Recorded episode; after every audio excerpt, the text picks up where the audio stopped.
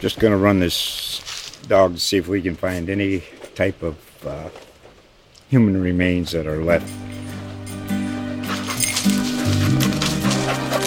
Listen to Where Secrets Go to Die The Disappearance of Derek Hennigan. From the Detroit Free Press, a new podcast set in the woods of Michigan's Upper Peninsula. Available on Apple, Spotify, Freep.com, or wherever you get your podcasts.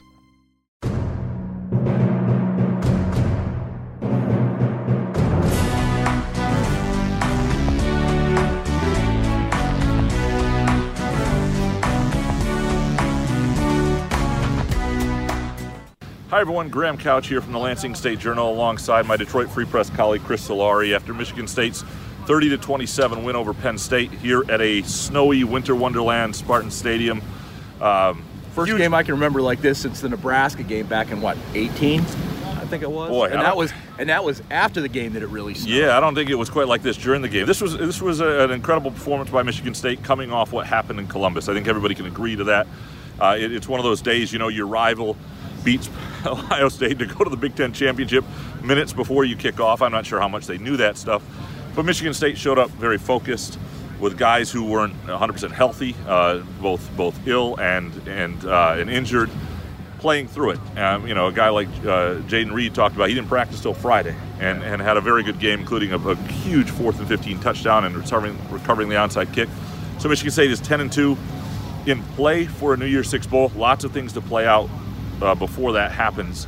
Um, but this was as good a performance as they could have under these circumstances, and I think a huge program win if there ever was one. I really want to point out the fact that I'm wearing my Maui hat right now.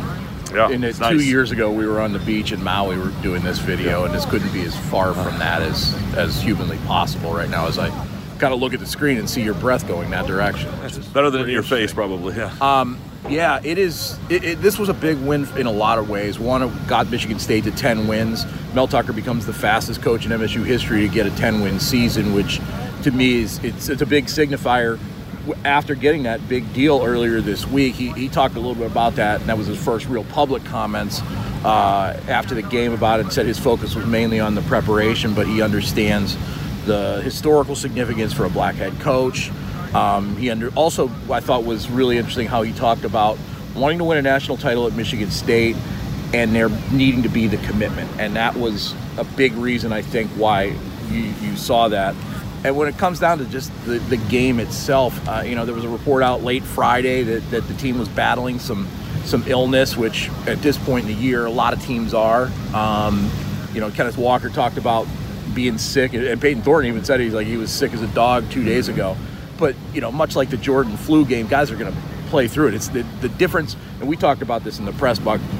We're a little hypersensitive with COVID, but it, the flu isn't COVID, and there's no protocols for that. Guys are going to play regardless. If they can play, especially in a situation like this. I, you know, I, I think w- what was so big about this game too is that look, Michigan State looked horrible against Ohio State. I think they were embarrassed. I think we could see that from them. And, and the question, I think it takes a little something to come back out and, and perform like this and get a little bit of your reputation restored. Yeah. They came. I mean, the offense was really good. They're still shorthanded, but Payton Thorne. I don't want to say this is his best game entirely, but given the conditions, it's one of them. And that throw of them fourth and 15 was one of them. That catch Yeah. by Jayden Reed, who had six for 89 yards, big for a guy who wasn't healthy. And, and Kenneth Walker, you know, with 30 carries and and and, and the snow and adjusting his game, i- i- as, as you brought up, I, I, I just think that their players and their op- their defense becoming opportunistic and playing. You know, they're still not a perfect defense. They still they only have a couple healthy cornerbacks, but there, there were a lot of their guys stepped up and played an important game. That this, this will be a memorable game in Spartan Stadium history, Michigan State history. Yeah, and when you get weather like this, I mean, I think back to when I was a kid watching the Steelers and the Browns. I think it was in the '79 playoffs with the Slush Bowl. Um, that's one of those games that, as a four or five year old, that still sticks in my mind. And a lot of Michigan State fans, with anytime you have games like this, and you think back what a couple years ago when they had the, the rain delay with, with Penn State, it was it was a memorable game that they they upset them that day. Uh, but but there's no question that, that this really did kind of restore. I thought Payton Thorne, a- and I brought this up a lot during the press conference. He was 10 of 14 for 171 yards on third down alone. Yeah. And they weren't short third down conversions he was making, and they went I think three of four on fourth down as well. So that was uh, a masterful performance in this kind of weather by Thorne. I mean, you could tell, you know, if you want to say that he's a Chicago kid that's used to playing in these kind of things, I don't know how late in the season you really get Most, to. most kids don't play in this kind No. of snow that often. And- No, but I, I do think that you know his receivers made good catches. You saw what he could do with his legs, both running the ball uh, on that one fourth down that he converted himself, but but also on that touchdown throw that he had to Tre Mosley. You know, you mentioned the the Reed one, but the one to Mosley was masterful. It's another third down play, shuffling to his left. And allowing his receivers to shake coverage and, and break free, and uh, you couldn't have thrown a better ball. And that was after one of his worst throws Yeah. uh, that just you know on the play before that got batted down on the screen that was might have been there for the touchdown anyway. Well, and, a couple, he did say though that they the refs did a nice job and their their equipment people keeping the ball Yeah. pretty, uh, you know, pretty dry, and, and so and he said throwing wasn't so bad. I also think it was hard to be a defensive back reacting in this stuff Yeah. because at least the receiver you, you kind of know where you're going. And going. linebackers. Yeah. Except except let's let's I think you got to credit Noah Harvey on that fourth down play Yeah. because he read that hole and they had gone to Trayvon Lee and, and really Penn State at that point had become one dimensional. Yeah. Um, he, he makes that tackle.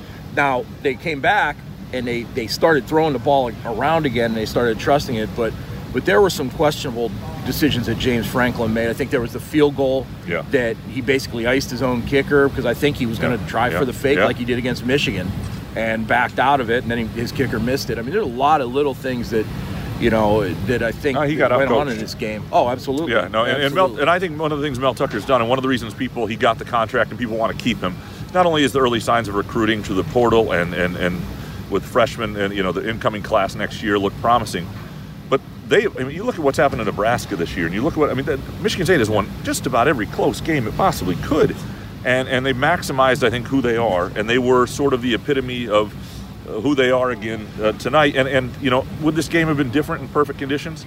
Maybe, but so might have the game in, in Ann Arbor, and you know, lots of you, know, you play with the conditions you're presented with, and I think Michigan State reacted to there it pretty well. definitely some D'Antonio-like tendencies to this team this season. I mean, they go Yeah. unbeaten at home. yeah, um, which was an important thing. You saw seniors. I mean, Drew Beasley comes up with a uh, sack and a half, I think. Um, he was very active, recovers a fumble.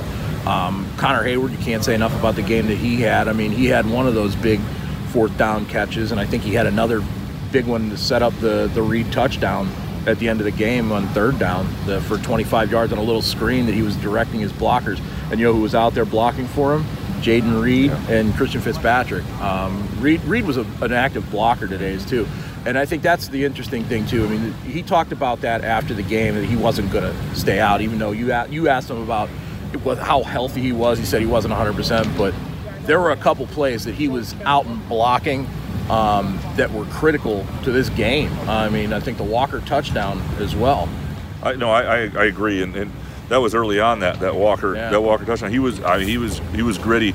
You know, a couple interesting things too. Uh, Kenneth Walker uh, says afterwards that he um, is planning to play in the bowl game. Uh, So you know, we'll see. Obviously, that could change. He's asked in the moment, uh, but I do think is is Mel Tucker talked about how much his team cares about playing for each other, and I think. I think Walker right now certainly feels like he's going to play in that game, and if it's a New Year's Six game, it's a pretty big game, and I can understand him wanting to be part of that. I, I, I can also, you know, you look at this team now. One of the things that I, I think I'm going to write about here is just the idea that, you know, there's a chance now for them to look uh, much different in a bowl game. To have a chance to have another showcase. They're going to get probably uh, Jalen Nailor back. They're going to get a number of guys back where they're healthier and they're closer to who they were at their best in October. And that's not only attractive for a bowl, um, but that's I think for these guys is something that, that, that, that would be pretty significant. Yeah, and I do think it's going to be interesting to see those decisions play out as they do, anyways. I mean, Reed also said that he wasn't thinking about his future beyond playing in the bowl game, so you know, take that Yeah. for what it's worth again. But they also see what this offense did this year, and they see what the development of Payton Thorne, and you know, you, you wonder going into the offseason how much that plays into some of their decisions. Walker's probably going to be in a little bit of a different boat Yeah. um, potentially playing himself now up to maybe the first running back, and with how little, you know, the, Yeah. the career's lifespan of a running back is is different. But you know, guys like Reed and Nailor. I mean, and Nailor's injury probably forces him to come back at this point, unless he has Maybe. a monster bowl game. Yeah. He'll Um, test well because of yeah. speed and stuff. yeah, and I, I it's, And it's going to be of it's going to be so he may not want to. fascinating to see, and then it's going to be also fascinating to see some of the other guys that that come back that have the extra year of eligibility because you know Xavier Henderson before the season said that he was planning on you know this being and then you hear his words after the Michigan game you thought well this guy's going to test the waters yeah. but he also wasn't mentioned in the seniors So he might be back. Yeah, and that's a that's a, an important. You know, what's also interesting is when you talk about guys making that decision.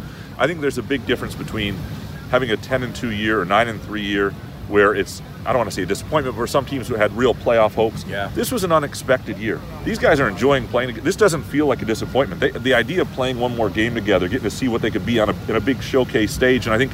I think it was Nailor, or not Nailor, uh, Jayden Reed today who said he's never been on that sort of stage before. That that they might have a chance to be on. Now, it may be the Outback Bowl, it may be the Citrus Bowl. Um, the Vegas Bowl is the other Tier One bowl that replaced the Holiday Bowl. But there's a real chance now, especially with Wisconsin losing, which it, it, it- Yeah. you- you- if you want, here's the weird thing: is if you want Michigan in a New Year's Six bowl, you need or Michigan State in a New Year's Six bowl, you need Michigan to win next week Yeah. because that screws some things up, and you need you don't want Cincinnati to lose. Uh, and then whatever happens with you know some of the stuff in the Big 12 will, will, will factor in as well. But Michigan State's going to be right on that line, and I don't think they'll fall below 12. And so it'll be a matter of whether you know because the, Yeah. ACC is going to take one of those spots right now Michigan getting to the, the playoffs is the, the biggest hope for that Yeah. because Ohio State's out of the running I, I don't see them being in No. contention at all um, and yeah I, I you know I know we're gonna have to wrap this up because cold weather battery power all that stuff and I'm starting to get a little chilly here too so My, my feet are cold. Yeah, yeah, yeah. Well, we, we will have complete coverage at freep.com, at lsj.com, greenandwhite.com. Thanks for watching and listening.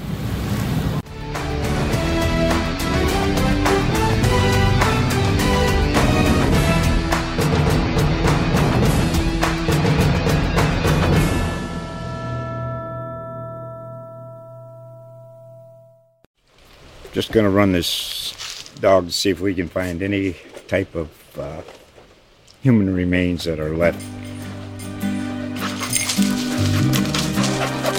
Listen to Where Secrets Go to Die The Disappearance of Derek Hennigan. From the Detroit Free Press, a new podcast set in the woods of Michigan's Upper Peninsula. Available on Apple, Spotify, Freep.com, or wherever you get your podcasts.